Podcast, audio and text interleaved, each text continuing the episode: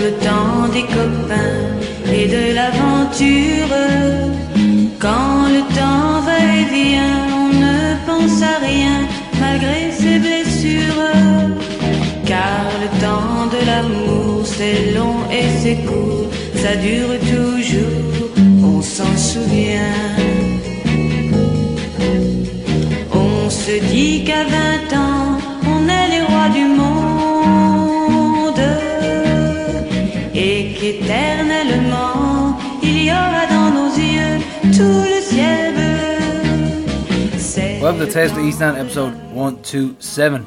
And uh, it's me, Gary P. And of course, the Prof. Carl Riley. Hi everybody. We The are, Rovers are back. yeah, the Rovers are back, and we're still sponsored by the fantastic Ocean Electrical for all your maintenance, domestic and industrial needs. All electrical work is uh, covered by these guys. They're fantastic. And uh, if you need anything done, let us know. We'll get get you in touch with them. The Rovers are back. The Barbers are back. I got my haircut. I'm calm. I'm relaxed. the prof is a happy man. He's well groomed and he's looking good. So we've got an interview with Manchester City and former Rovers keeper Gavin Bazunu. And coming up later on, we'll talk to Mark Lynch, who is the club's media officer and resident cup hoarder. and uh, he'll be talking about the restart of the league. So it's something that we really want to talk about. Just Tiffany's debut, isn't it? Yeah, I was just thinking that. It definitely is, yeah. Quite the elusive. Our board are quite elusive, aren't they? Um, so there's only one place to start, and that is the membership drive. As the club have said, there's no better time to sign up, and the last week or so has been amazing. Prof, you are an official member as we speak, as we air. I'm a member. it's uh, it's insane the amount of people that have signed up. So as of Tuesday, we've had 72 new sign-ups, including four rejoiners, uh, including the likes of Steve Syria in Australia. So overseas members are coming back on board. People kept putting up screenshots on Twitter of their welcome to Shamrock Rovers members clubs emails, and then it just it just bombarded the whole of Twitter with all these member screenshots. And uh, like Tommy Cahill said, he said late night actions aren't always the bad ones. So we now stand at over 450 members. 454 members. Hashtag get in the club. Worse decisions have been made over a few cans late at night, Tommy. Certainly. Certainly that is the case. But this is a stunning surge in members. I mean, it's something that we've been trying to do for a while. We've always promoted the members' corner. We've always trying to get people involved. And now we've over 454 or 450 over. Like it's crazy. It started off as just a cool thing that was happening. And Maybe oh, like maybe here- here's a dozen people now. Then just became a giant boulder, unstoppable Yeah. boulder. Over the course of four or five days, we got the guts of 50, which is insane. So, um, Do you know what makes you feel all fuzzy inside? What when you, you when you get the email and it goes, "Dear member." dear, dear member. Um, It seemed like it started out of fear of not getting into the ground because of these rules about that's how, what it was. yeah, Everybody piling in, knowing it's going to be 500 people max. this rule about only 500 people in outdoor gatherings, and uh, but then became like a, a snowball of goodwill in a way, didn't it? Hopefully, everybody sticks around as well. And um, yeah, so it's nothing but positive vibes at the minute at the club. For me personally, I've been a season ticket holder for for 10 years, so the timing just felt right for me, and. Uh, I've I've been wanting to do it for a while, but the timing just felt right. Everything just the, the stars aligned. I didn't uh, uh, didn't see it as a conformist now, prof. You know, want to go along with cool trends. And, in case you're wondering, yes, I've been doing, I've been conducting all those members' corners interviews, asking people why they became a member and what you would say and all, whilst not being a member. Yeah, and you were just gathering info for yourself. Yeah. convincing yourself silently.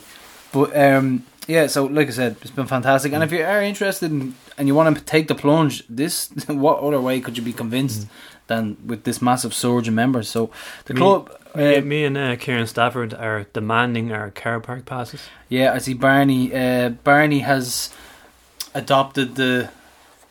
What? What? I don't know. Have you have you noticed his posts recently about being a member? It's quite cavalier, you could say. He's feeling the privilege. yeah, yeah, he's cracking me up. Yeah.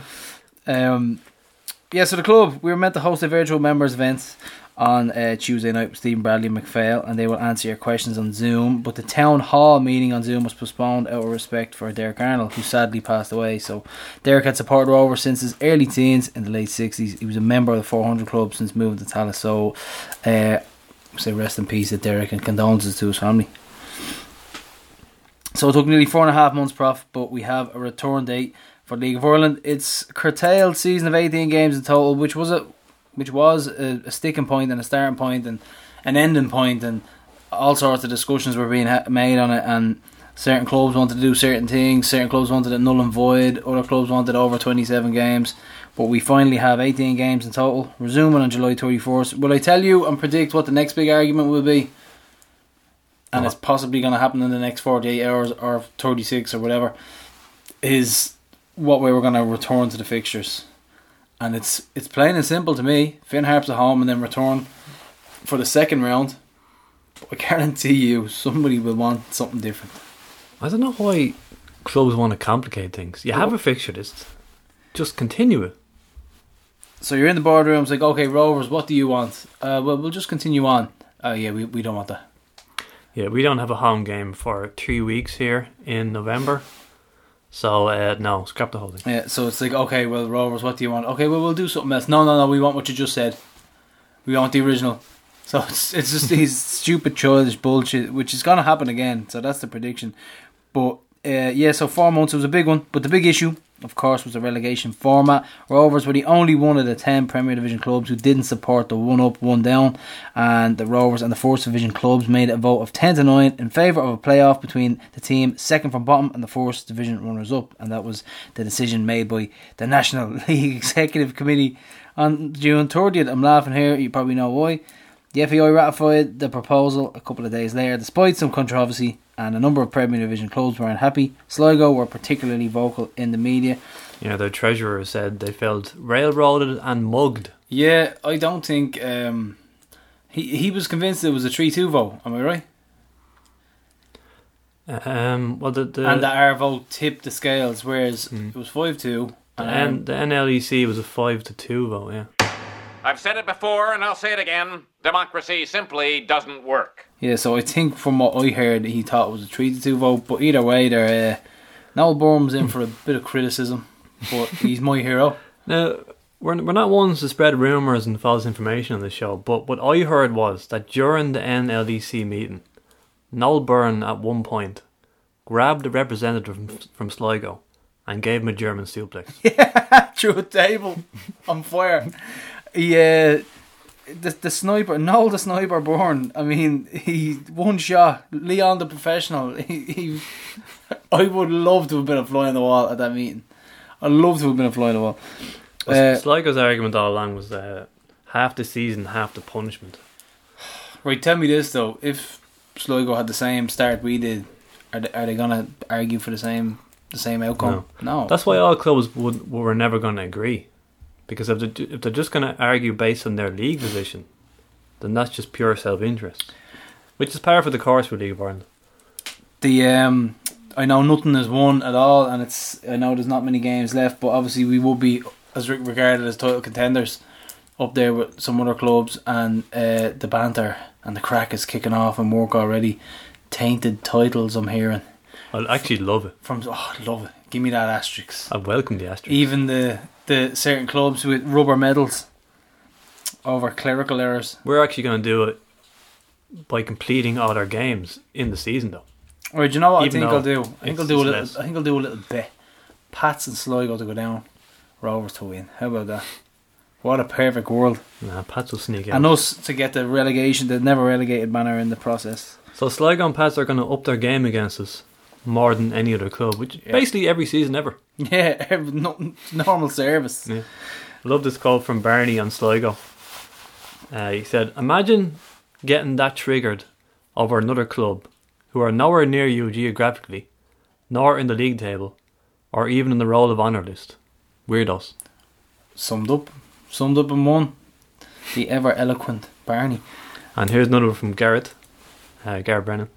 He says, "We were all sort of worried that you know that two days between the the the, the vote and the FAI actually ratifying it, Yeah, yeah. where yeah, all that uncertainty, and we're, we're all going back and forth in the chat. It was like, oh no, we'll just rumble on, and then out of nowhere, Gary just calmly goes, "There's going to be four weeks of cold cheese given out shy, and then they'll do as they're told." yes. And it certainly was the case. Nostradamus there. Although we're not allowed to say cold cheese anymore. Hey, that can fuck off. I think gingers are going to be next. I love that. I also love that around the same time as all this news had come out about the the glamour friendly with PSG. So all the criticism from from other clubs fans on social media, they were lumping the PSG thing in with this. Oh yeah, they were. I think they even went down the road. They were saying something like, "Oh yeah, we're all struggling while Rovers go off and get all the cash in France." I was just there going, "Yeah, just hook it to the veins, I know, yeah. hook it up." I have another quote actually. Uh, this was this was a Bew. I think must have been a Sligo fan based on the word he uses here, but he goes, "Great to see Shams are talking about a friendly in Paris after screwing over the rest of the league. The rest of the league hasn't a pot to piss in, but that shower can afford to swan off to France. If only every other club was given a free stadium and free money." Oh, yeah, it's a, a free stadium and free money. It's probably the most expensive fucking stadium to rent in the whole league. Um, yeah, so it's a, it's been an eventful week, I'd say, on Twitter, and even ran like we like we said before, even randomers and work were coming up and they were like, "What is going on on Twitter? Why are why is everyone hating Rovers?" I said you'll find out. But uh, yeah, some more good news. Um, FAI Cup will still take place. Uh, so thank God for that. And there's no no difference because they're just going to cram it all into a couple of weeks like they usually do. Yeah. And the quarterfinals are held over the after the league campaign is over, which will be interesting. Multi. Interesting to see how um, how that runs out. So The- yeah. only the quarters will be starting after the after the league is over. So it'll be cool. It um, I suppose it gives you gives you something to look forward and play for, especially if you're say you're mid table and you're in the quarter. Remind me the group stage of the Europa League that went. You know something that annoys me, right? Uh, I don't know if you heard James O'Toole on the RTÉ Soccer podcast. He contradicted himself in the same sentence, and I was actually I pulled out my earphones. I just started screaming. he was like, he wanted more playoff places. More. This is before the announcement came in. Like he said, he agreed with the one automatically down, two going to playoffs, and he was like, we need to give the first division clubs something to play for. And then in the same breath, he said he agreed with scrapping the FAI Cup. Hello, something to play for? The FAI Cup. The most prestigious More trophy games. we have. You could get to the quarters or semis, and you might fluke your way into the final. and you could end up in Europe. And he thought that that was the case. Who's this dude? James O'Toole? James O'Toole. List of hatred. Do you know what I used to love as well? I I did a lot of research into the '60s at one time. I used to have a Twitter account called Pella 50 years ago, so I, I'd be Oh, yeah. constantly going through the reports, and I used to love every January and February. Everything was geared towards the first round of the cup, right? To the point where every club, no matter where they were in the league, they could be bottom or second from bottom. They would gear towards the first round of the cup for weeks. They would sign players for the cup. They would actually like sign players from England just so they could get past a few rounds in the cup Just and so maybe win it. regarded, like And maybe win it. was th- would that be similar to? I was only looking at some other players' histories there, and there was some totally random guys playing for the likes of Cork, and I think Derry yeah, and that was that was the seventies especially. Yeah, That was that was the whole era. Like it shows you how, how big the cup was, and we all Hmm. like to Mick McCarthy, the senator, who would tell us about winning the cups in the sixties and how how important it was. Yeah. I suppose that you could argue against me and say, well, in the last uh, five or six seasons, it's been Dundalk, Cork, and Rovers in every final. Yeah, very true. So that is the the pattern at the moment. But like anybody can win it. I mean, first Exactly. first division clubs have won. But uh, yeah, the driver 26 is still on. 18, 26 with an asterisk. 1826 with the asterisks. And uh, I think on Wednesday they said that a steering group were going to trash out the finer details. So maybe some of these things will have already been on by the time you're listening to this. But it's Friday morning here as we're recording this. But five subs are going to be allowed at once to like how they're doing it in um, Yeah, in England. I agree with that. So Brazzer might do an Audi, bring on five at once. I'd like I'd like that to remain. Five subs. Yeah, No water breaks. no water breaks. I don't. Fa- I don't. I, that kills the play as well. It's like a timeout in basketball. Um, Would you need it in Ireland? We get I don't think it's so. warm Do you- here do three need it- weeks a do you- year. Yeah. Do you need it in England? Like I don't. I think it's unnecessary. Hmm. Um. Do you remember who our first ever fourth substitute was? Oh, Davy Mack. Yeah, Yes. in Stockholm. Davy Mack. Um. Someone's, someone's going to make history. I like that. So we. Uh. It's going to be like a fourteen-year-old Dutch. so we got some bad news on Thursday. UEFA ruled that all European qualifiers in 2020 will be played behind closed doors. So Yeah, I know a lot of us had horrendous news. a lot of us had booked off that week and all. Yep, absolutely horrendous news. Considering it was twinned with the PSG news as well. So it's- been a good couple of weeks, but then that that's just kind of two bad stories in a day, kind of knocked the stuffing out of us. Yeah, But I can guarantee you, there's there's still going to be a horde of hoops traveling abroad if we do end up playing it with the flick of the coin or whatever way it's worked out. Uh, we're guaranteed to travel. there's going to be all sorts of applications going on in for assistant chefs and assistant kitmen. Yeah, that's it. Uh, fluffers and buffers and everything. you wouldn't know what is going to happen. And considering we're talking about um, PSG and the league resuming, we have our uh, Mr. Mark Lynch coming on. So uh, Mark is going to run us through the past two weeks and all the trials and tribulations that have been, Shamrock Rovers have been involved in. Okay, so we're joined by Mark Lynch, Rovers media officer and the fourth ever board member to appear on Tifties, but he's making his debut today himself. So, Mark, we heard Jonathan Roche on Off the Ball saying that Rovers were considering the sporting and integrity of the league rather than self interest by voting the way we did. He said Rovers didn't want to change the promotion and relegation system because he felt it would impact the competitive competitiveness of the league if only one team would go down. So, talk about the voting process and how it all went down. Yeah, there, there seemed to be a lot of uh, confusion, maybe some misinformation going on around that. The um, ultimately the, the decision process was uh, vested in the uh, NLEC, so that's the National League Executive Committee, and that's made up of five clubs, of which we're one, and two independent FAI council members who are part of the uh, make up the, the group of seven. So ultimately, that was the vote that counts the the advance the the the, um, the meetings that were held in advance of that between you know first division clubs as a group and the Premier Club Alliance, um, they they were just I suppose gatherings to form an opinion as to what would be the preference of of the various divisions. However, ultimately the decision making was vested in the uh, NLEC. So it's not that the club's contribution didn't matter. Obviously, that was a guide and if the clubs obviously had a a unified decision, Premier and First, you know, then it would have probably been been looked upon favourably by the NLEC if that was something that, that worked for everybody and obviously for the FAI. But that wasn't the case, and there was a split uh, of opinion and uh, or in opinion, and um, and we, we just we maintained the status quo. We we we've been consistent since the start. If you remember, Stephen Bradley did some media interviews early in um, in the in the in the COVID uh, period before we even uh, got back to training, and we've said from the start that we just wanted the restart of the league.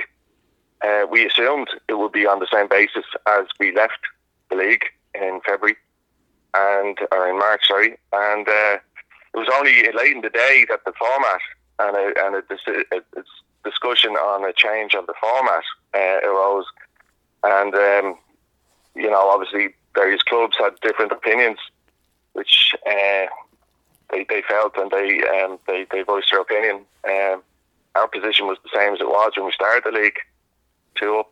Um, sorry, um, uh, one up automatically uh, and a playoff from the first division, and obviously the consequences on the, the Premier teams at, at the bottom uh, for the playoffs and relegation. So, so look, it's a non-story really in that in that regard. We we just the straight down the line, and that's the position we held, and we that's the, that's the one the NLEC went with as well. From the podcast perspective, now we thought at first we thought it could possibly be a joke that they actually wanted to change the format. So we, we, we were we were shocked, thinking like there's actually no point in doing this whatsoever because obviously some of the clubs that were in favour of it didn't have a great start and financially it mightn't have worked out for them. But it's it's something that we just thought we were shocked at and we we thought it was a piss take. So but yeah. Sligo claimed that there was anger among the top flight sides, sides, sides about Rovers adopting a club position at the National League Executive Committee. So, what was your reaction to all the media coverage?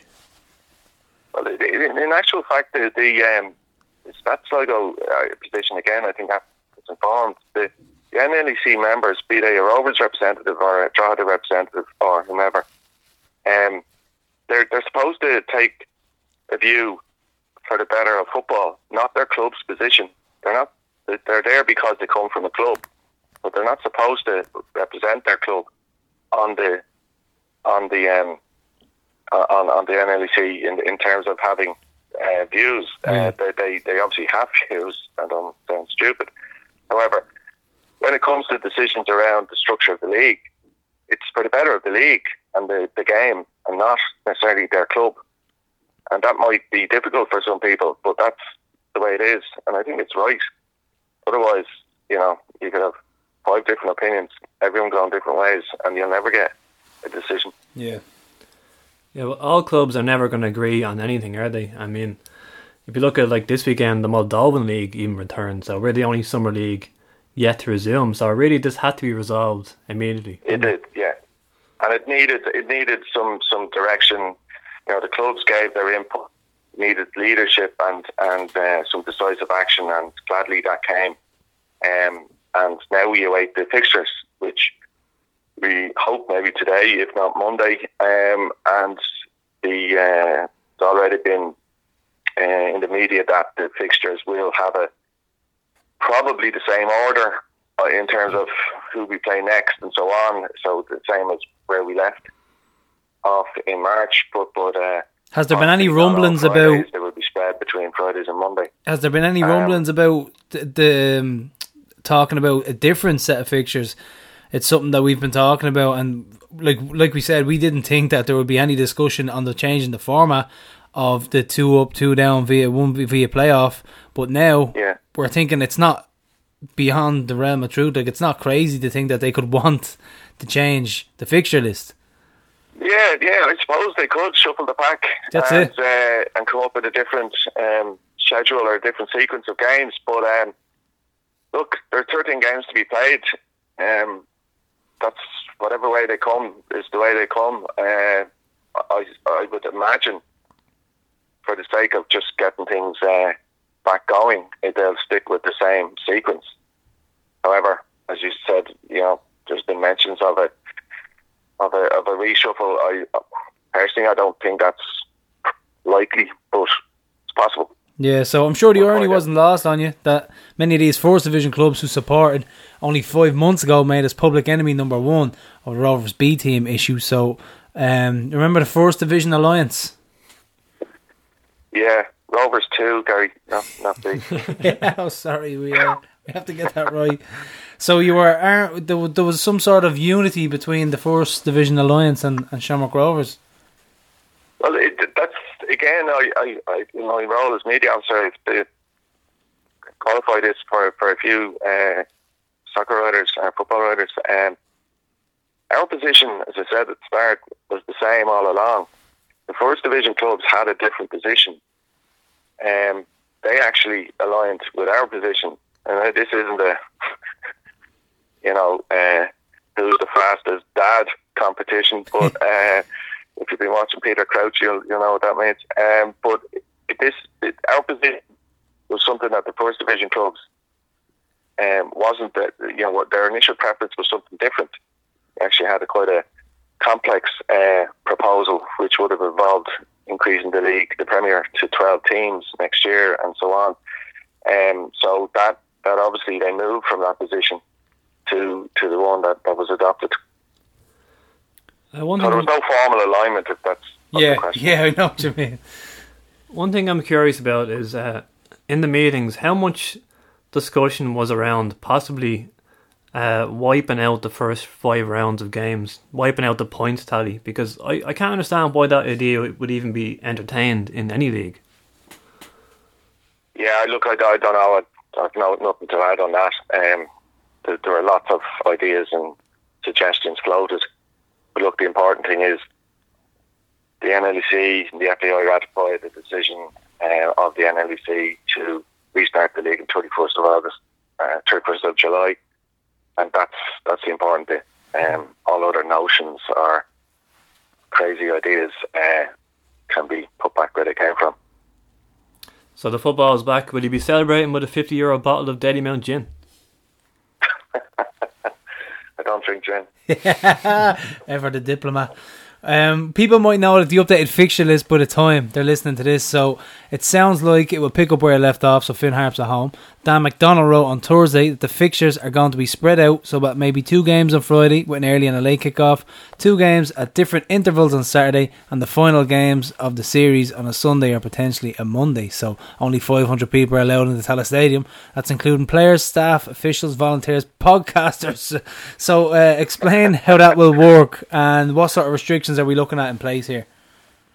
Well, we, we haven't got that that specific uh, info yet. The protocol on, on match day operations is being formalised. There was a draft done very early in the COVID stage, um, building on the German uh, league's experience, and uh, that was that was very detailed. Obviously, it needs to be detailed. It's very clear, and and lots of conditions that you probably wouldn't have thought of.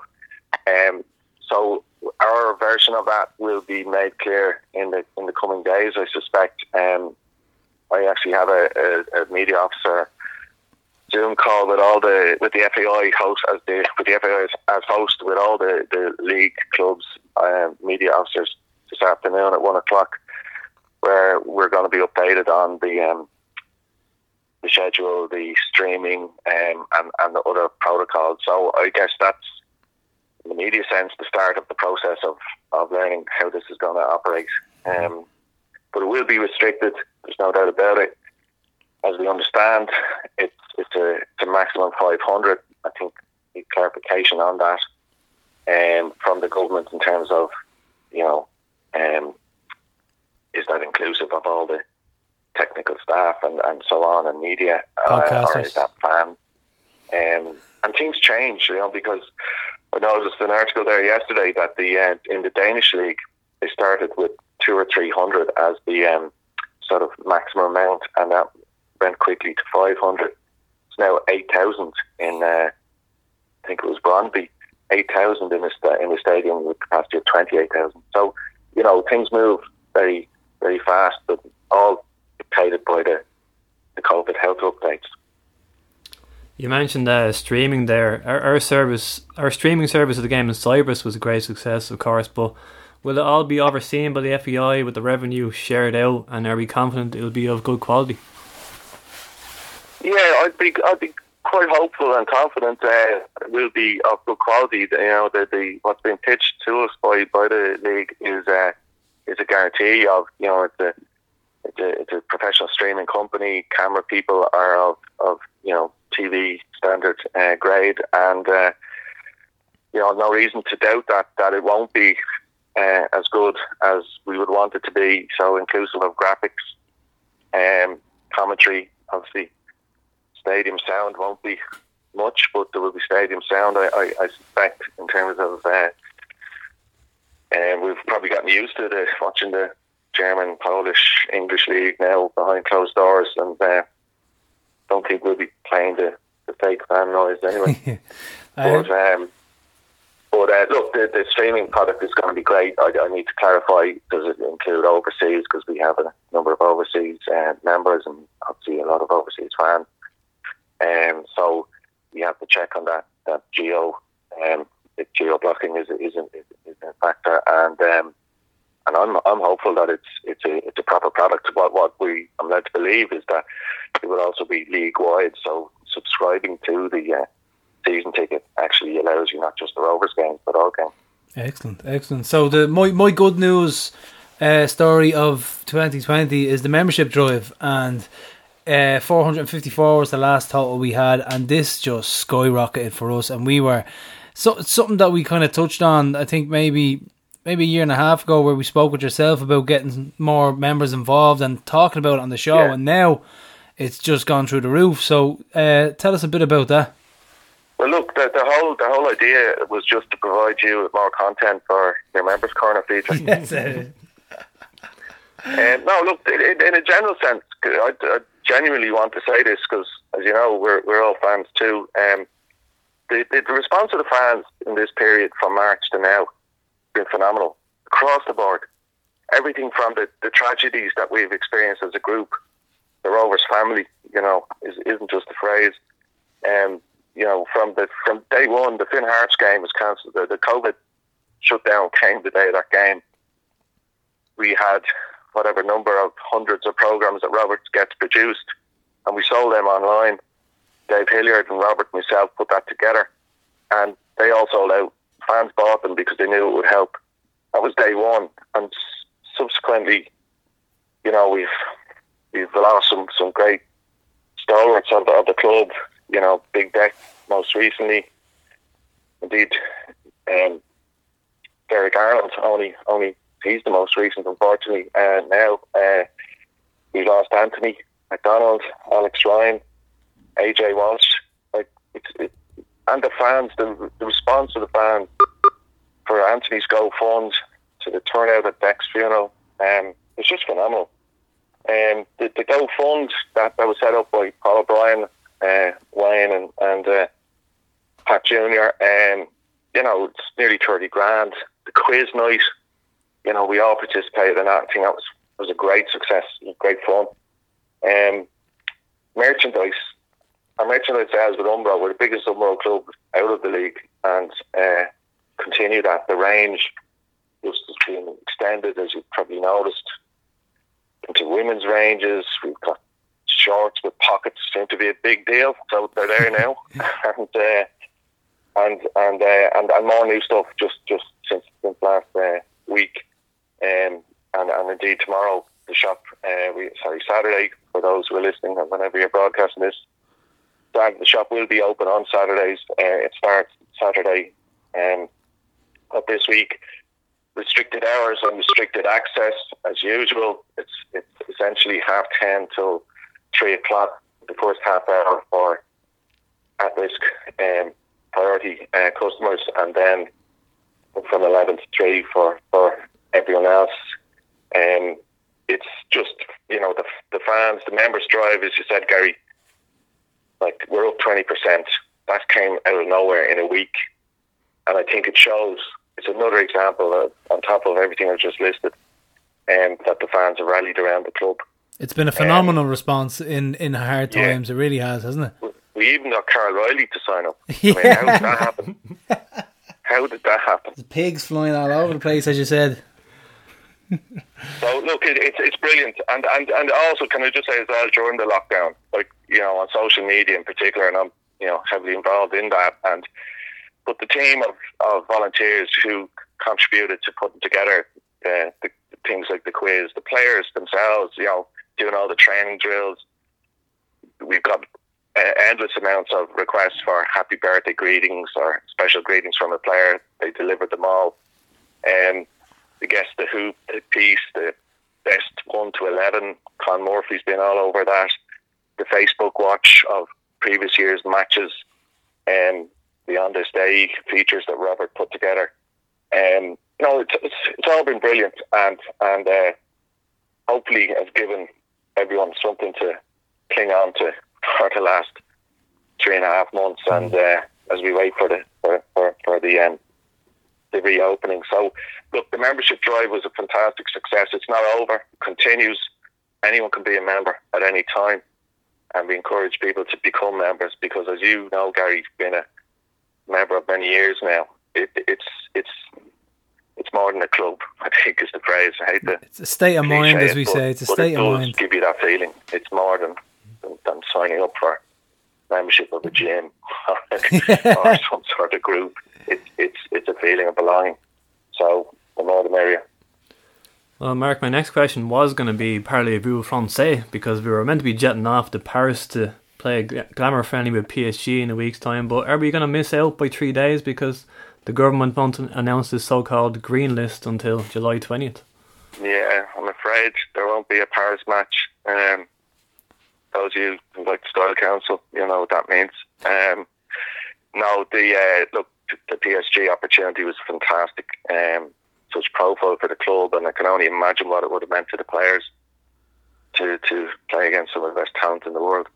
Um, but we can't travel, and unfortunately, we won't be in Paris. I think it was a case of either restarting the league or going for a glamour friendly. There was no there was no question about what we were going to choose.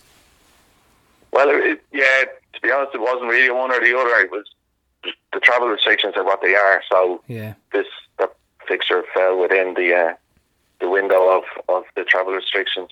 Um, it, w- it would have been something we could accommodate otherwise. Um, But fantastic to be to be asked. Um, fantastic to be thought of by, by such a big club. We have a couple of questions sent in to us, which is strange because we didn't even advertise this or invite any questions. But this this comes from anonymous. But how did they come?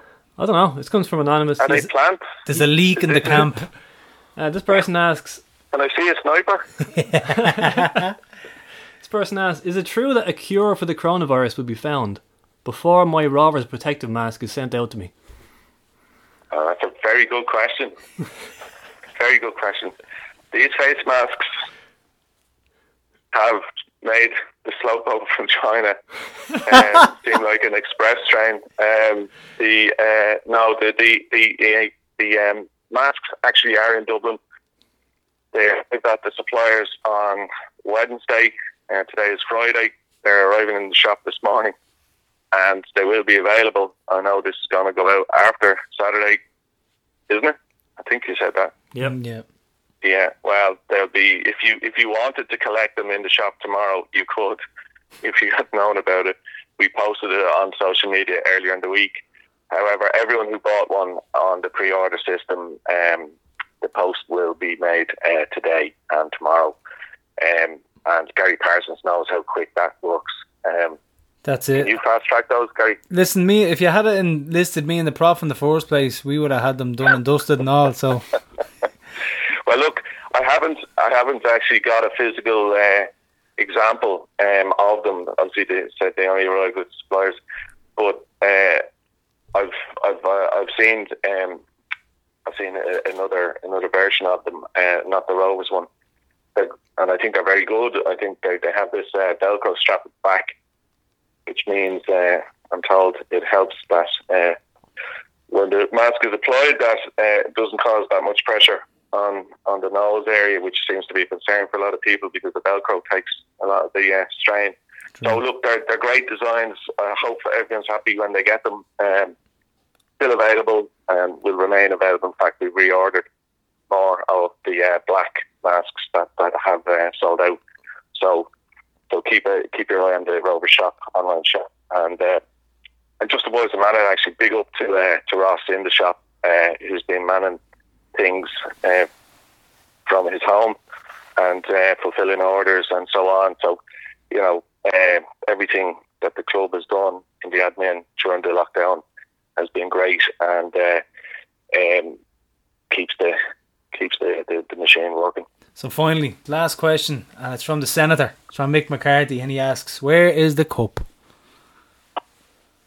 Well, Nick McCarthy, I spoke to earlier this week, and I told him I've got a very big surprise. And by the time this is aired, he'll probably have received his surprise. so he'll have the answer to that question. excellent, excellent. Listen, Mark, that's it for this week, and thanks very much, right? Thanks, Mark. Okay. Take care, lads. Bye. Lovely. See you. Yeah, so that was Mark, uh, keeper of cups and um, wearer of non-existent face masks. McCarthy is relentless on Facebook. He is, isn't he? He is. Give the give the guy a break. But that was Mark. Oh no, he- don't. No, keep keep asking. it was fantastic stuff. So all, I mean, pretty much every bit of info you needed was relayed there, and there's nothing else to talk about. We've been given the whole. That was the whole of Rovers COVID nineteen summed up in a short interview. So uh, yeah, that was it. Okay, so more news now, and the Ultras forum went down. I didn't even notice, bro. Um, came back and went down again, and all in between the time we did our last show. All without you noticing. yeah, there you go. Yeah, It went down, up, and down again. it's uh, it's geez, it's not very active at all um, nowadays. Is it? No. It's something that's died a death, and it was brilliant back in the day. When I came back, I just threw up all the podcast again. Just for, just for the benefit of Tahoop and who else is mainly on the forum rather than Facebook. But Uh, so the junior hoops as well. We have an unexpected treat last week with many of the activities being cancelled or postponed. Their 2020 membership has been extended completely free of charge until the end of 21, 2021. So you will also, uh, as a new member as well. So just join up. It's for nothing, pretty much. So uh, some fantastic news from the junior hoops, and as usual, they do fantastic work. Junior Hoops uh, taking a page out of our book of generosity in a way, Gar, I think. Uh, we paused our Patreon in March. They obviously saw that and got inspired. I I mean they I think we were the inspiration for the junior hoops initially because they just when they were listening to the show they were thinking they give so much they give so much to the community to the Rovers fans we just need to do something so I, th- I think somewhere there's an acronym in there that is Tifties but they didn't want to be blatant and say oh yeah Tifties junior hoops so they didn't want to totally dedicate it to us but we are their inspiration you know especially for Bill Bill good old Bill eh Sounds legit. um, yeah, uh, delivery, a sweet delivery service. You, you, you, all you guys with sweet tooths out here. Now this, this guy, this is just totally random, right? So it's called Lucan Snacks, right? L U C A N S N A X. That's on Instagram. So I obviously have sweet tooth, and I decided, right, I'm gonna get a big munch off this fella. So he rocks up. I love this for you and not your three kids. Yeah, but they got some, yeah. They got a few. So sweets and stuff, and I ordered a few bits, and the kid pulled up on the bike, handed me the goods, and he said he listens to the show and he loves it. So I was just like, oh, I just ended up giving him like a tip, and I was like, yes, we're all friends now. And it turns out it was McNamara. It was John McNamara, the former former chairman. Yeah. Turns out it was his nephew. Really? So one of his obviously it's along the line, but massive, massive Rovers fan. So he is uh, he's now the official sweet provider for Gary P on a Saturday night. You'd love to see it. Yeah, love to see it. Season ticket holder, South Stand, loyal, and I said he's a he's a spot on our bus whenever he needs it. We've uh, we've learned all sorts of new things lately. Uh, Barney, this, this is Barney's third mention in this show already, but uh, he can make paper jerseys. Yeah, I This thought is- this was brilliant. This is a skill he acquired in school uh, when he was, let's just say, not working or studying. Yeah, actually deadly because he didn't actually go through the whole process of it. It's just whatever way he has a couple of pages of A4, he has them torn perfectly into a jersey, coloured in, the Umbro sign and everything. So uh, it could be a new segment where we could have an, a, a visual effect with Barney making. It's like Art Attack with Barney. but he will have clothes on. Let's just remember that. For our first game back in Tallaght, I want, I want to be hit with a paper airplane, right in the head. I'm like, what the fuck? What's that? Did that happen? And then I open up and it's a robber's jersey. This does this happen? Did that happen already? Someone got hit with an airplane, a paper airplane. Can't remember. Right, that's I don't know why that's ringing a bell. Um, I will say though, Barney, uh, wrong crest, and it was shocking. yeah, I'm one, I'm one of these uh, crest Nazis now. a crest Nazi, crest Nazi SCs, the Chris Nazi Nazi. Um, yeah, uh, former uh, host, could say James Cook, has made a few additions to the Ro- to Rovers jerseys Man Cave. Now we we hosted it with uh, Mick Byrne in in the Man Cave. We had a great time smoking cigars, drinking whiskey. But he has totally renovated it, and it's got jerseys upon jerseys, all signed, all framed up on the wall. It looks absolutely fantastic. So uh, we will we will be looking to have another show there again. I reckon, Prof. We'll have to sneak in. If you listen to that show, that was uh, nearly two years ago now. But uh, at one stage, you just sort of say, "Okay, we're back." We we just took a little break there, and you sound totally different because we had a forty-minute break just of you smoking cigars and drinking whiskey, and you. A fine a fine whiskey at Your that. voice is just all always changed, like, oh, we're back anyway. Put fifty years on me. but it was seamless in the recording; it just carried on. Ah, brilliant, yeah. That was usually a great time. Um, ah, the main man, Tony O'Dowd. his best eleven, and he'd uh, he Dan Connor in goal, back four of Richie Byrne, Terry Palmer, Darren Kelly, and Pascal Vaudequin. He'd midfield he'd Paul Osam, Paul Hegarty, Eddie Gormley, Shane Robinson, and Liam Coyle and Noel Hunt up front. So um, a very talented starting eleven there. Is that the first time Robbo's been picked? I think so, and he as a winger as well. So he would have been around for uh, Robbo's uh, nippy winger days. Although a lot of the people doing it have been sort of after Robbo, after Robbo's first spell. You know, the likes of Ricer and Finn. Yeah. I'd Um, never seen Liam Coyle play either. No, I heard I heard he was very very good. Ah, he's considered one of the best strikers ever in the league. And Eddie Gormley as well. Supposedly was fantastic. Both feet, he could do it all. Mm. Um, yeah, so that's a big Tony O'Dowd's starting best eleven. Uh, six ex hoops players from 2009 onwards have done video pieces listing best one to eleven they've played with at any League of Ireland club, and all have chosen Alan Mannus, who 11 years later remains our number one. So that is a serious bit of bit of stat there. So It was a cool stat there on Monday. Bradzer was officially four years in charge. I saw that. That was great. Still remember the game. Rops Rowanimi.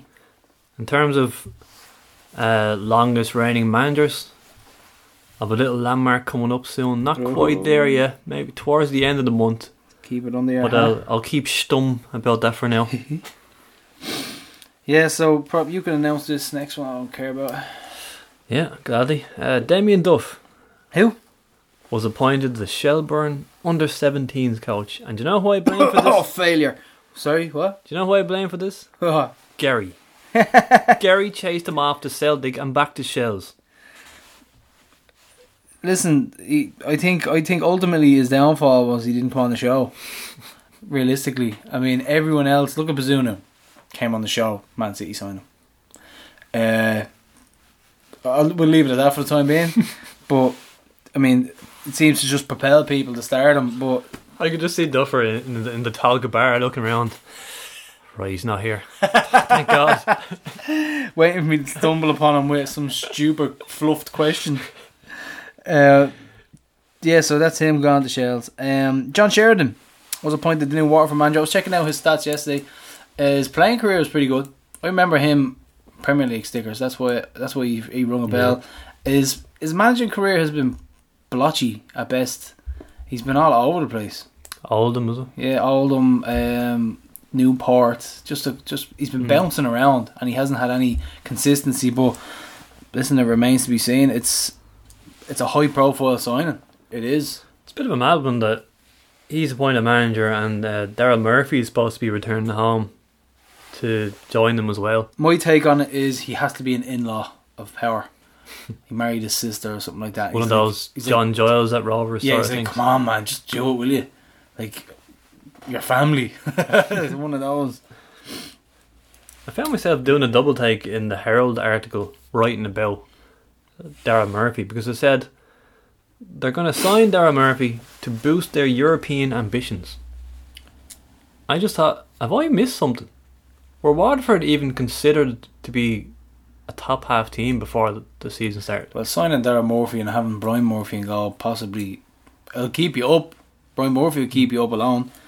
But did they? Sure. Hold on. Isn't isn't Michael O'Connor gone now as well? He Yeah. officially left. Graham Cummins left. Graham Cummins left by mutual consent. That was yesterday, a couple of days before. So they've they're sparse as fuck. Like they've they've they've a small small squad. Is. Brian Murphy not meant to be going to Dundalk?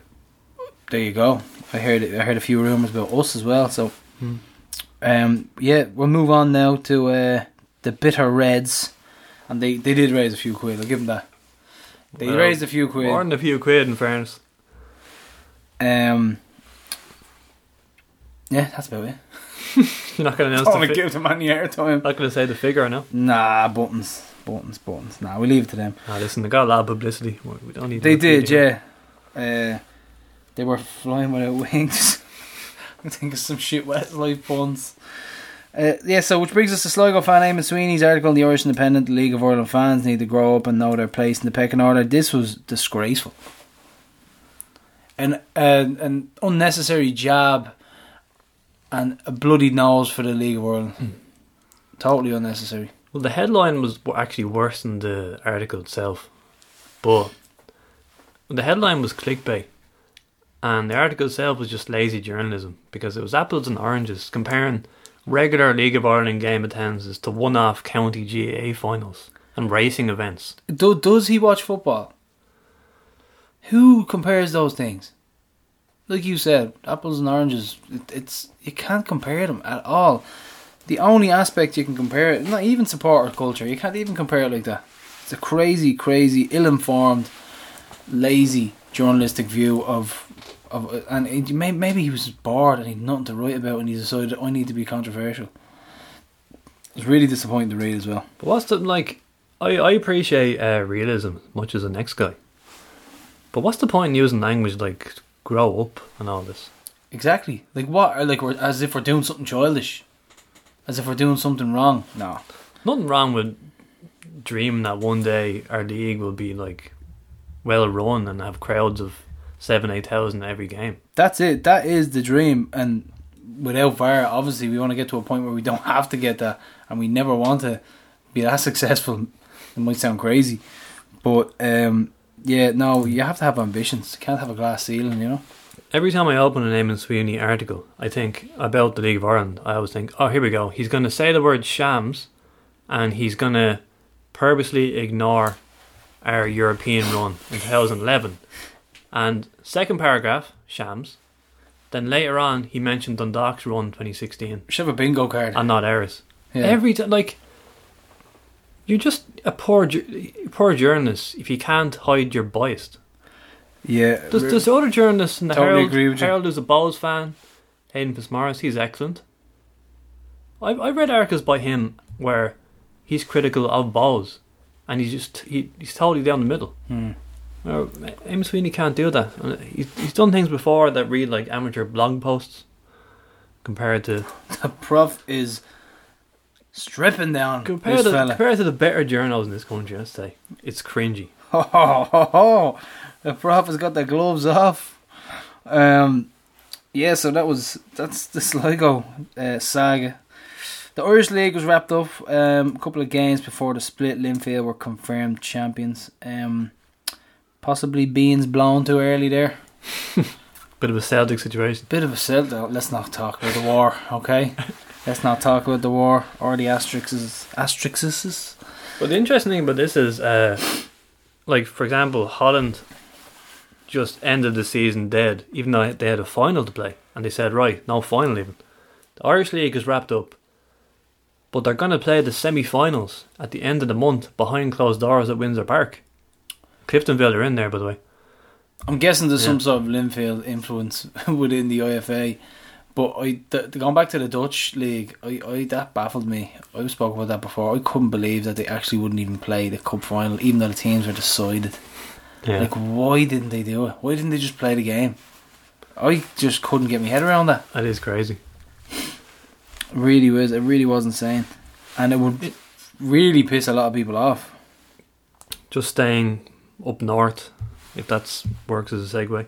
but Derry, interestingly, they're going to be allowed uh, home fans from August. Like they're like they're the rules of Republic of Ireland gatherings doesn't apply to Derry. I forgot, yeah. Yeah. But then saying that, we mightn't even get into the country. We couldn't need a visa. it's foreign territory. And for the same reason, their government sub or our government subsidy didn't apply to Derry either, so they haven't been able to avail of that.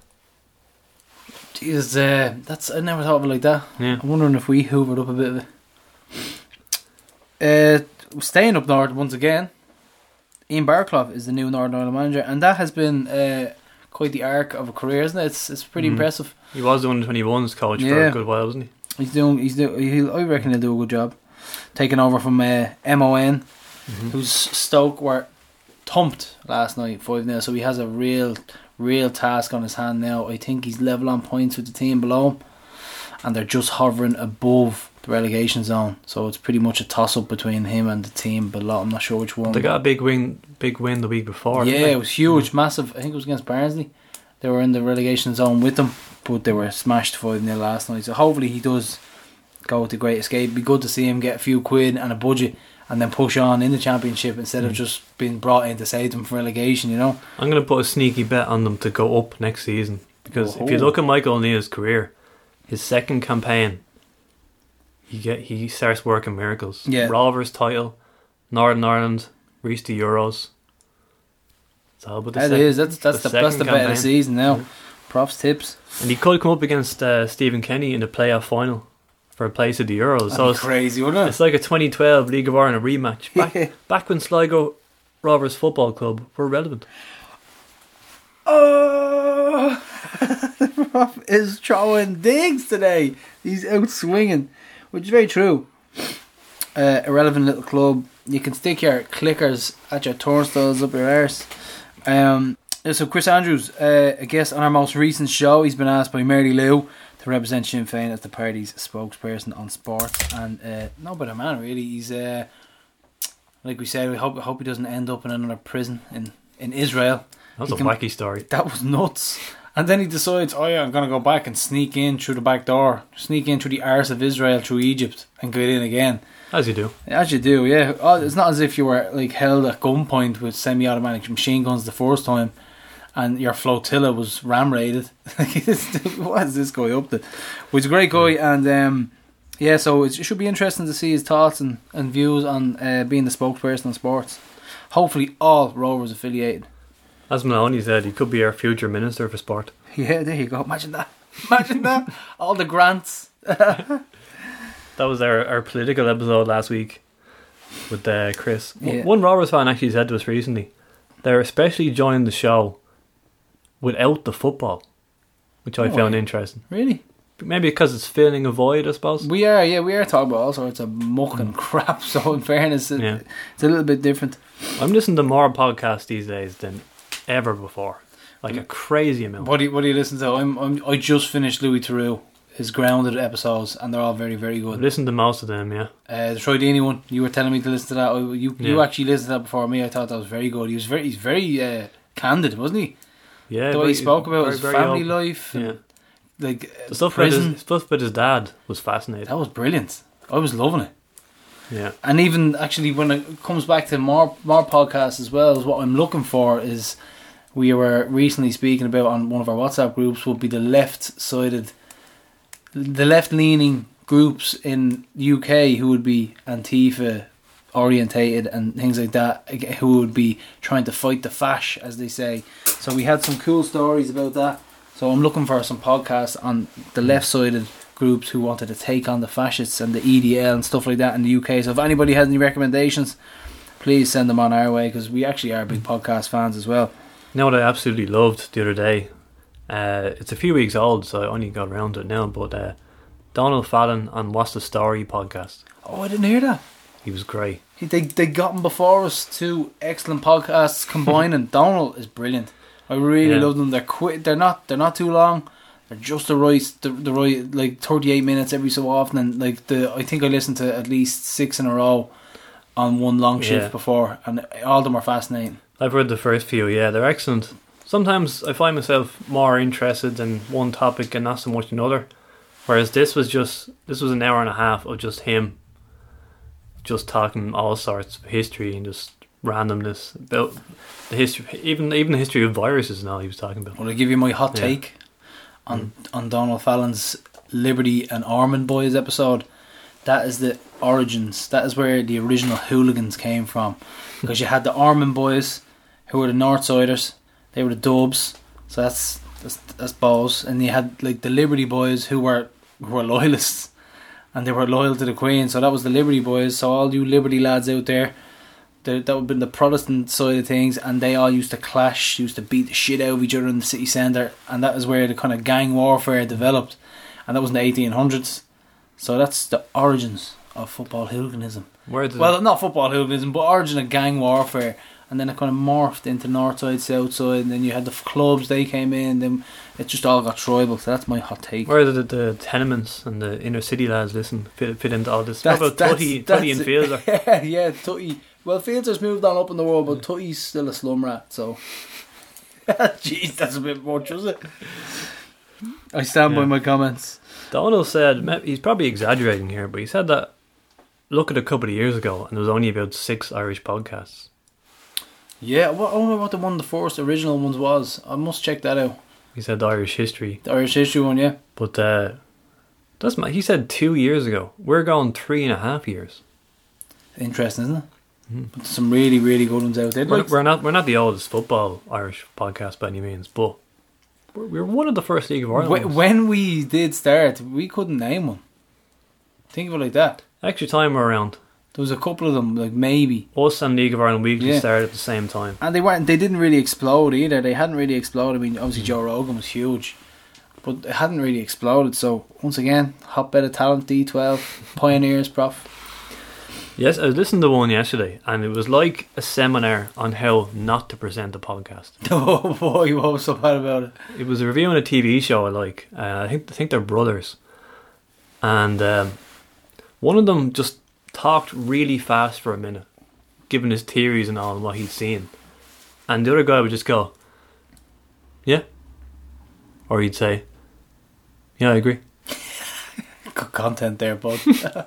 But the main thing was I've I've heard I'd heard a few episodes before that, and the other guy is actually more interesting when he says something. So I was just shouting at him. I was like, "Stop! please, just, stop please talk. Saying, stop just saying yeah." yeah, you're just dying from this talk. Another one I found as well, since we're on the topic of it, might as well have a little chat about it. Is you know, do you know Curb Your Enthusiasm? Yeah, Jeff Green, the manager. He has a podcast. It's Jeff, Oh. Jeff Garlin. Now that is what that interested me. That tickled me straight off the bat. So, So what's that- it like? Does he have guests? I on and did. Yeah, he just has guests. He has Larry David on it. He has uh, a couple of others, but I haven't. That's on. The, I just finished Louis Theroux, so that's going on next because I, I just I've only recently found Curb, and I'm obsessed, absolutely obsessed with it. Yeah, I'd only seen the first season, so I have to get back into it now. Oh Uh, man, it's it's class. It's absolutely fucking brilliant. It really is. It's up there. It's it's. I'm binging on it. Like I haven't binged on anything in a while, so Hmm. that's keeping me going. But that's been the podcast section, Puff. Imagine you and I came on here, and I just you just talked shite, and I, I, made. and I- well, no, you mean I continued to talk sorry, yeah, shite. don't imagine. Just experience the reality of this podcast. You talk shite, and I just made one word statements for an hour. No, we'd die of death, wouldn't we? we? We'd go out on our swords. Um, we do have an alternative podcast coming up soon enough when things do get back to another state of normality, you could say. But we will we will be going delving into the world of TV and movies, and uh, there'll be a couple of once off shows. So that's that's something to look forward to. Um, yeah, so we'll move on, keep on with the football, and we're going to talk about Gavin Bazunu, our teenage wonder kid who uh, was snapped up by Man City, and the prof caught up with him. So, uh, who has given like he has given us a lot of good memories. Like I still like like I said, we're speaking with his, his dad because his dad works in the job now, and I was talking to him about Sweden and dealing with the the massive crowd of ultras behind him and how he started to juggle the ball with his feet, and he was just so ca- cool, calm, collected. The penalty save in, in Cork, like all these little things, just just had had him really highly regarded. So it was a it's a player that we we, we really knew we weren't going to hold on to, wasn't it? That was always going to be the hmm. case. After he had a couple of good performances, we just thought this guy's going to get snapped up. So It's only six games, but as you say, great memories. brilliant, yeah. So we have Gavin Bazunu. So, Gavin, you were you're about five or six when you joined Shamrock Rovers. So, talk about growing up and loving football. Were you out playing whenever you could? Uh, yeah, definitely. Like I suppose, um, when I was younger, every every day coming in from school, uh, just going out playing on the road with my mates, and that's where, like I suppose, that's where I started to love the game. Just going outside, kicking a ball, and then going down and training twice a week with Rovers in uh, the Dodder Park. That's that's where it all started. I was reading that you only became a dedicated uh, goalkeeper for Rovers at under 14s level. So, had you played in any other positions on the pitch? Yeah, I think uh, by that stage I played almost everywhere. Um, I can't really remember exactly where I started off, but I just remember playing a lot of different positions from under sevens all the way up to under 13s, and then I remember uh, going in goal when I was uh, at Leicester Celtic, um, and I was doing okay there, but I still didn't really enjoy it. But then when I came to Rovers uh, in under 14s, that's when like I kind of went full time in goal and I started to enjoy it a lot more. And you've been going to Rovers senior games while being part of the academy. So, do you have any special memories of games or players that you saw in Tallaght? Um, well, yeah, probably best memory would be the Real Madrid game.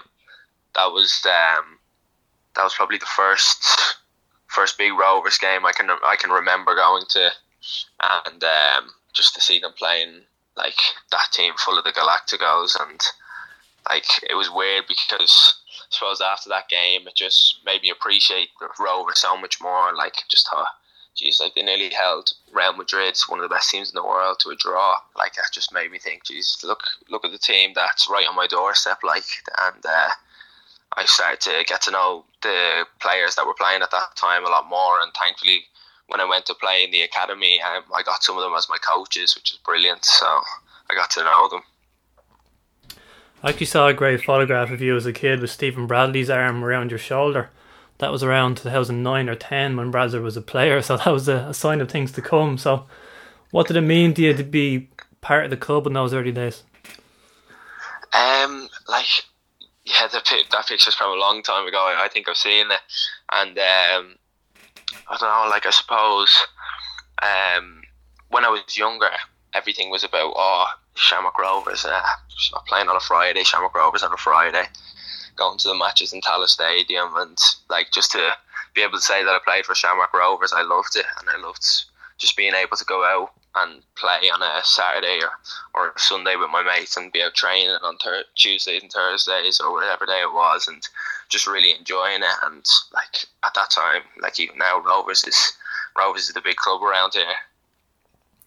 You had an impressive rise through the club's youth system. You actually skipped age groups, so you actually had to cover for both the 17s and the 19s for a time. Do you remember one weekend when you played in Galway, I think it was on a Saturday, and then travelled to Cork the next day? Yeah, yeah, I remember that well. Um, I travelled down to uh, Galway with the uh, under 17s, and then I stayed in a hotel with my dad um, that night um, after the game, and we, we had to get up early, and he drove me down to down to Cork, and then I played the next day with the under 19s, which was which was brilliant. So I don't know, like at that stage, I wasn't even thinking about oh playing two games in two days. I was just thinking like more games, more games. I just loved it.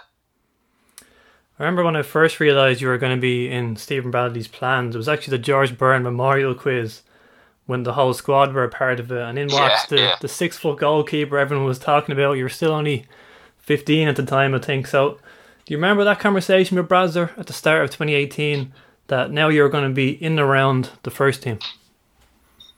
Um, yeah. So I think I think it came about when um, I would have spoke to uh, Jonathan and I think Jonathan Roche and he would have spoke to my parents about the the agreement with Ashfield. So when when they started speaking about that um, agreement of me going to Ashfield, that's when they decided, oh yeah, like I I could go in and start training with the first team that summer. So I remember I was I was so excited over the whole summer to to get started, and I remember like the first few training sessions in was just unbelievable. Like it was just walking into walking into the dressing room of the players that I've been watching for since I was like I don't know six or seven, and it was just a bit surreal at some like it, it was just a bit weird.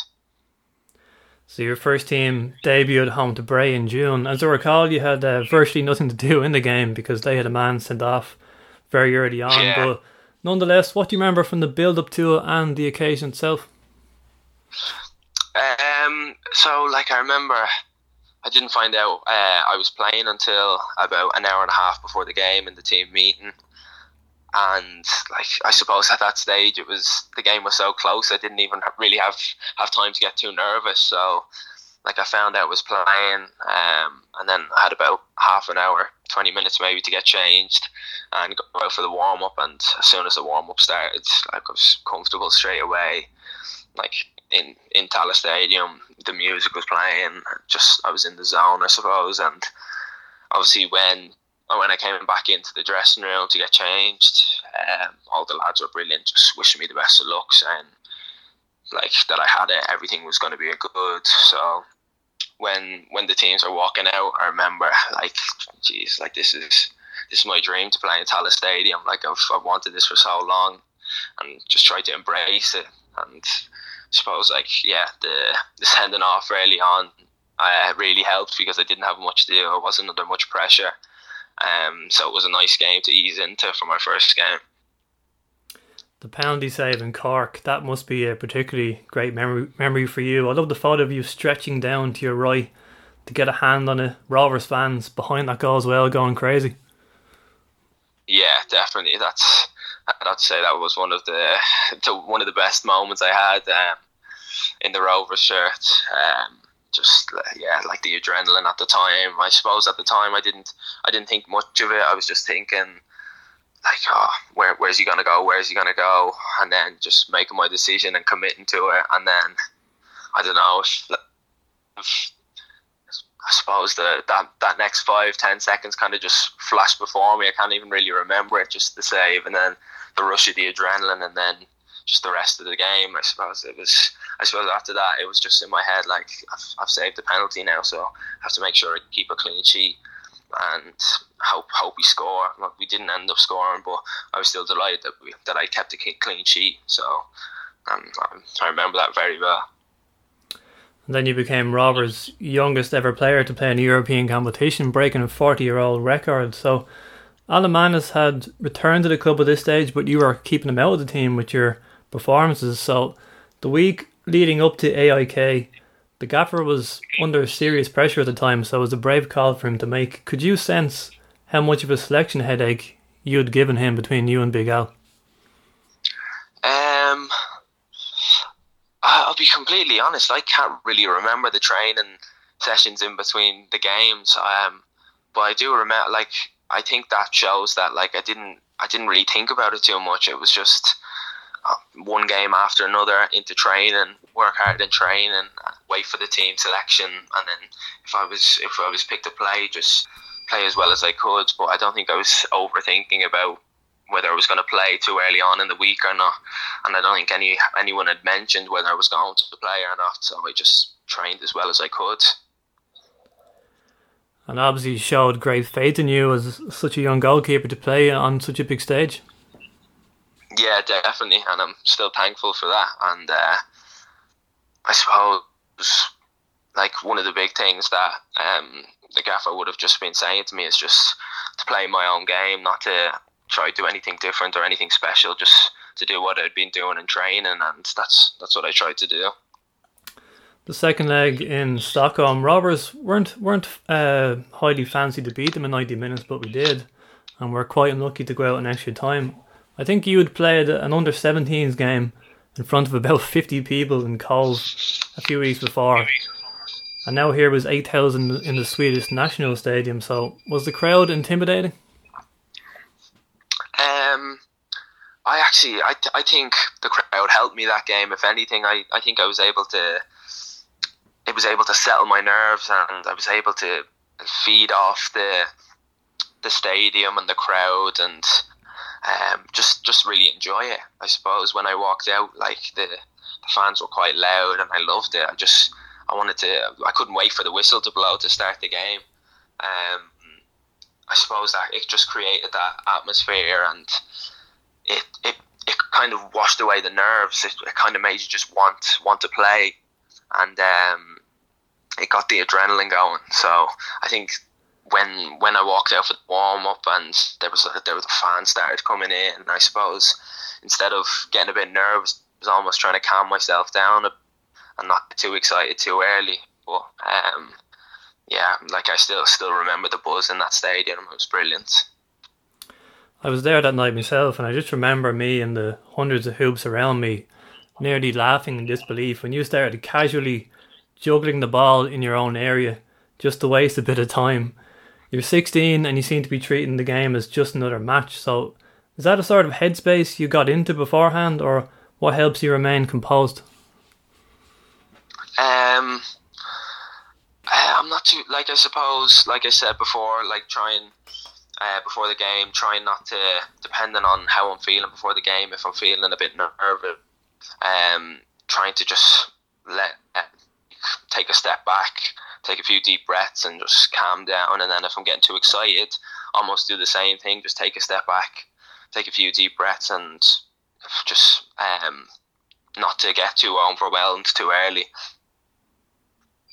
I find the warm up helps me a lot when I go out uh, for the warm up, and like I almost just treat it as another training session, and I don't even like I don't even notice uh, the crowd or the the stadium. Really, it's just um, go about it as another training session, and then once you get a good warm up in, that's that's where you get the confidence confidence from. And I suppose when when you go into the game, you're just doing whatever you think is best at the time. So that, that's what happened. So four consecutive clean sheets in the league, and then the the league's Player of the Month award for July. So that just capped a whirlwind a few weeks for you, didn't it? Yeah, it did definitely. The I wasn't really expecting the award, the awards, but when I won it, I was absolutely delighted. So in October 2018, a pre-contract agreement between Man City and Rovers was reached. You were in high demand. You know, Spurs and Chelsea were believed to be in for you at one point. So talk about flying over to Manchester with your family to sign terms and meet the academy director Jason Wilcox. Yeah, so I think I think after I played the European games, um, things kind of got a bit crazy with a lot of uh, rumors and stories that went out, and I had I had no idea what was true and what wasn't true.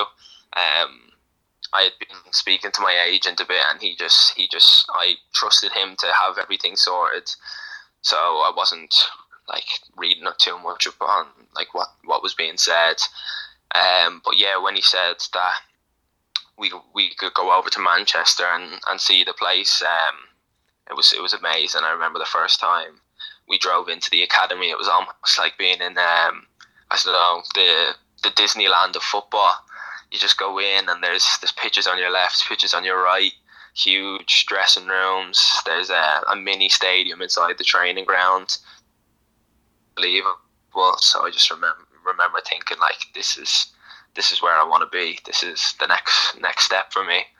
So I don't know, like it was it was brilliant when I went over with my family. I really enjoyed it and um went to watch a match in the Etihad as well. Um, City beat Huddersfield six one, um, and that kind of just capped it off. I thought, yeah, this is this is where I want to be. I believe you were watching Ederson very closely that day. Yeah, definitely, and uh, he got an assist that day. And I remember just thinking, "Geez, like uh, I want to, I want to learn from him. I want to see how he does it." Well, Big Al once scored a goal in his career as well, so you've got a lot to live up to. Yeah, yeah, yeah. But you completed the move earlier than expected. Uh, originally, the plan was for you to stay until July 2019 and see out your education at Ashfield College, but then arrangements were made for you to continue your studies and work towards your leaving cert in Manchester. Yeah, so plan was um, that I would go over in, in July once I'd finished my leaving cert.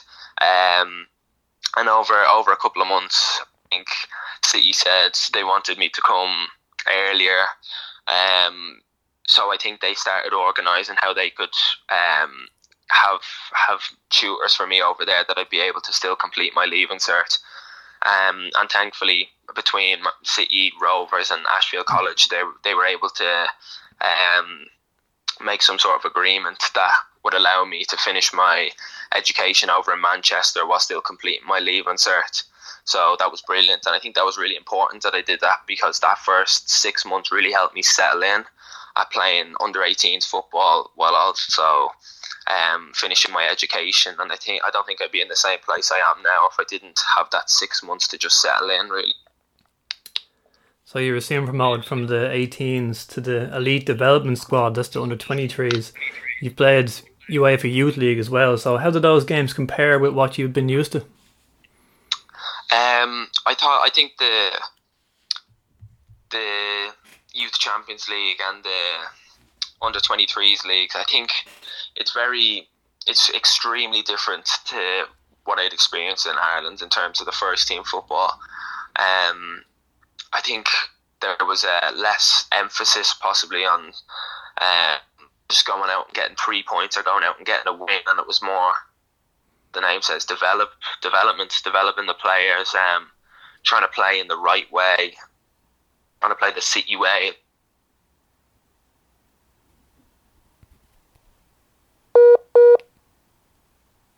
The way they wanted to play because they have such a strict way of playing, as you can see. Uh, with the first team, and it's a very brave and risky way of pl- playing. So obviously there was a few mistakes along the way, but um, they've only helped me learn and understand more really about the, the way they want me to play. You mentioned the city way there. Is that something you are going to work on? Work on your footwork? Yeah, definitely. So I suppose I would have always been quite good with my feet since I was I played outfield for so long. Um, but when you go to City, it's um, it's a different level in terms of the speed and the vision. Like you need to see passes extremely early, and then you need to have the quality to go and play those passes. You have to be brave with your starting position. You have to play high.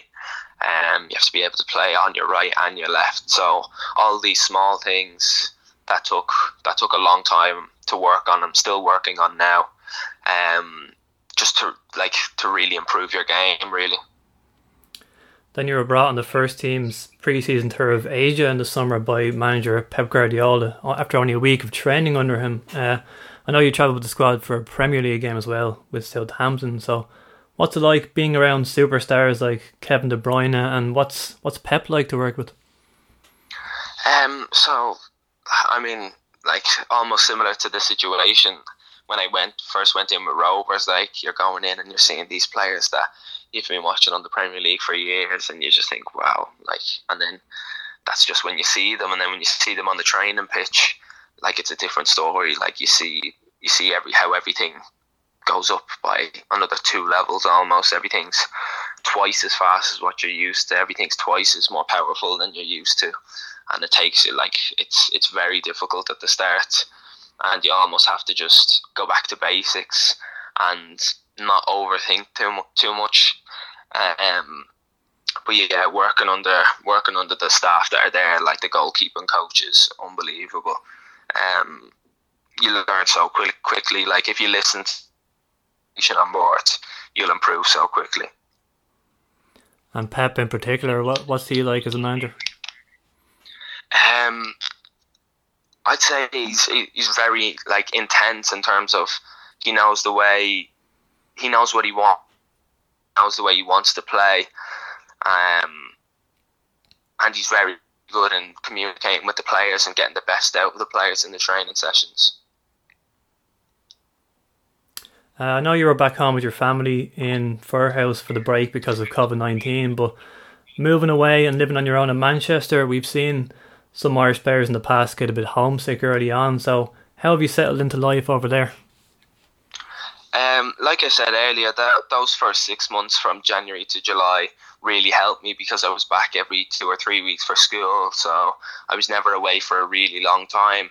And then when the season started with the under twenty threes, um, around August September, that was the first first time I was away for a couple of months, and there was was times where you're a bit lonely because I don't really know anyone over there apart from inside the club, but that's all that's all part of getting used to it. And now when I go away, I'm I'm I'm comfortable. I love it over there. So I do miss my family every now and again, but that's that's just normal. And I, I do speak to them quite regularly over the phone. So it's and they're they are over every couple of weeks, um, whenever there's games on. So it's it's not too bad anymore.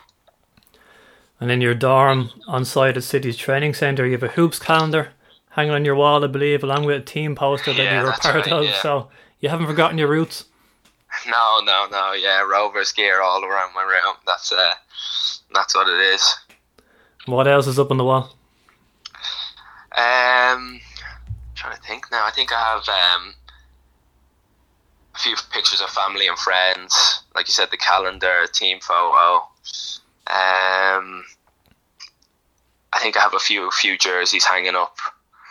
Um, some some Ireland jerseys, some City jerseys. Yeah, I think that's it. I was reading in the same interview that the Spanish lads aren't too fond of the music you play. No, no, I don't think so. I don't think they appreciate some of the some of the Irish songs. So you got the likes of Christy Moore and the Wolf Tones. Yeah, that's right. That's right. And it was Stephen Rice and Pat Flynn who got you into that sort of music. Yeah, yeah. Padjo was a uh, big influence in that music. I remember on a lot of the away trips um, with the under 17s, he would he would have loved that music, and he would have got me into that. Your Irishness is obviously it obviously means a lot to you. You have several caps for the Ireland under twenty ones. Imagine you have ambitions to play for the Ireland senior team eventually, and it's good that you've already played under Stephen Kenny, so he'd know what you're about. Should that happen one day? Yeah, so like I've I've I'm born in Ireland. Um, grew up watching Ireland. Like I'm, I'm Irish. I want to I want to play for Ireland. Uh, so hopefully, if I can keep keep developing and keep working hard, that I'll get the chance one day. And yeah, like you said, I played played under Stephen Kenny last year, um, and he's a brilliant coach to work under. Really enjoyed it. Um, so hopefully, I'll get the chance to do that again. And your younger brother Todd is the goalkeeper with the Rovers under 13s uh, as well. So we might see another Bazunu in goal in the near future in Tallaght. Yeah, hopefully, hopefully, if he if he can keep working hard himself, yeah, you never know. That's great, Gavin. Thanks very much for your time today. Really appreciate it. No problem. Thank you very much. Best luck to you over there. Thank you. See you now. Bye. Yeah, so that was Gav, and uh, what what a what a mature young man, what a mature, level-headed, eager to please, eager to learn young individual. Like that's Yeah. that's that's your, not your average footballer. Let's be honest. Only turned 18 in February. Like him talking about the six months helping him to develop was was brilliant and fascinating for me because a lot of, a lot of kids get just chucked into the mix and that's when the homesickness kicks in and that's when they struggle that's when football takes a back seat and their mind starts to playing tricks on them and they want to go home they want to be their family but he was back and forth and that just kind of eased them into it so you have to say Man City are, are were a big help there because not a lot of clubs would do that not a lot of clubs would accommodate the child like that and let him go home so often but I, I just thought it was a brilliant interview. It really was, Prof. So great, fair play here, Prof. That was brilliant. Thanks I'm patting him on the head now. He's getting Yeah. the pat behind the ear and everything. No, social distancing he's tab. he's get he's doing that thing when you pat a dog behind the ear. He's like, Virtual pat. uh, yeah. So really enjoyed that one. Um, we're gonna have to. uh, I spoke to him about his, my my experience with his father as well when uh, he came into the job and he remembers our how we bonded over our love of programs. I, lo- I love his mother's name, uh, Cara. Ca- Cara. Friend.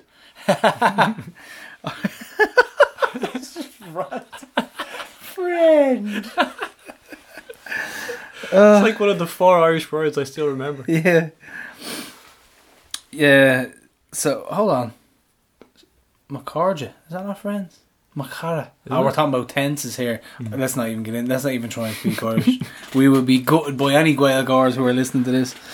Uh, yeah, so that's it for this week. Um, we friendlies behind closed doors, Lucan and Cliftonville on Saturday. So hopefully no injuries and everybody comes out unscathed. Couple of goals, some fitness, match fitness. Like this is what I was talking about before. That we have a full month of July preseason games, training full on. Like we should be really sharp coming in to the first game back. Realistically, we have a good background team. Everything should be going right, bar injuries, bar little niggles here and there. We should be really storming and ready to go come the return of the league. like, When you think about it, No disrespect to Finn Harps, but I'm glad that'll be the first fixture. Yeah. Not something ridiculous like away to Bohs where the occasion itself just overshadows everything. yeah, obviously, yeah, definitely agree with you. Um, we don't have the fixture list yet, and this is something that we'll we'll delve into um, when it does come out. But um, you might know the fixture list as you're listening to this, so it could be out uh, by the time this is released. But that is it for this week, and um, we're gonna have another show before the thirty first of July. So that is it for today, and keep on hooping. See ya.